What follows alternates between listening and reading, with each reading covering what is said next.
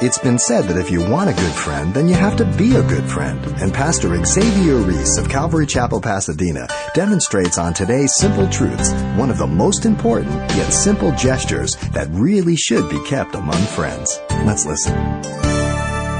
Paul's devotion to the Thessalonians is uh, amazing. Notice how Paul cared for the Thessalonians enough to pray for them.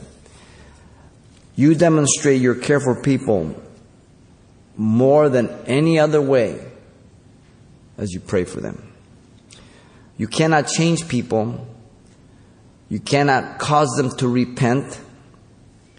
You cannot make choices for them in life. But if you really care about people, you're going to be praying for them. You're going to be constantly lifting them up to God. That in spite of their hardened heart, in spite of the choice they made, that you're praying for them, that God will minister, that God will break through. Never thinking that God will violate the will, but I have to leave how all that works out in God's hands. I am to pray, not because I understand what's going to happen or how it's going to happen. I pray because I am commanded to pray, and I pray because I love the person. I pray because I don't want to see them lost, and I know there's only one who can take care of that. So I pray for them. We give thanks to God, he says. Notice Paul was consistent in praying for the Thessalonians, always for you all. His consistency is marked by the word always, which simply means at all times. And the idea certainly is not every minute and every hour, but whenever they went to pray.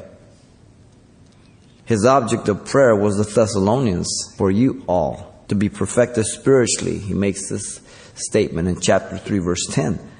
Night and day praying exceedingly that we may see your face and perfect that which is lacking in your faith. You want to see them grow. Chapter 5, verse 18. In everything give thanks, for this is the will of God in Christ Jesus for you. Not only they grow and mature, they wanted that, but that they learn to be thankful. As you are raising your children, one of the things that you want to teach them is to always be thankful, to have manners, to say please, excuse me, thank you, excuse me, I beg your pardon. Today's society, the, most, the more ruder and cruder you are, the more you're loved. It's amazing when somebody says, excuse me. The majority of people don't know how to conduct themselves in public. People don't have any social graces today. They're raised like barbarians today. It's amazing. Thankful. Thankful for everything. People aren't thankful today. They want everything given to them. Hmm. You've been listening to Simple Truths with Pastor Xavier Reese, a daily devotional of the enriching and precious truths found in God's Word. And we're pleased to say that many of the studies you hear on Simple Truths are available on cassette or CD. Simply give us a call at 800 651 8352 for information on how to receive a copy.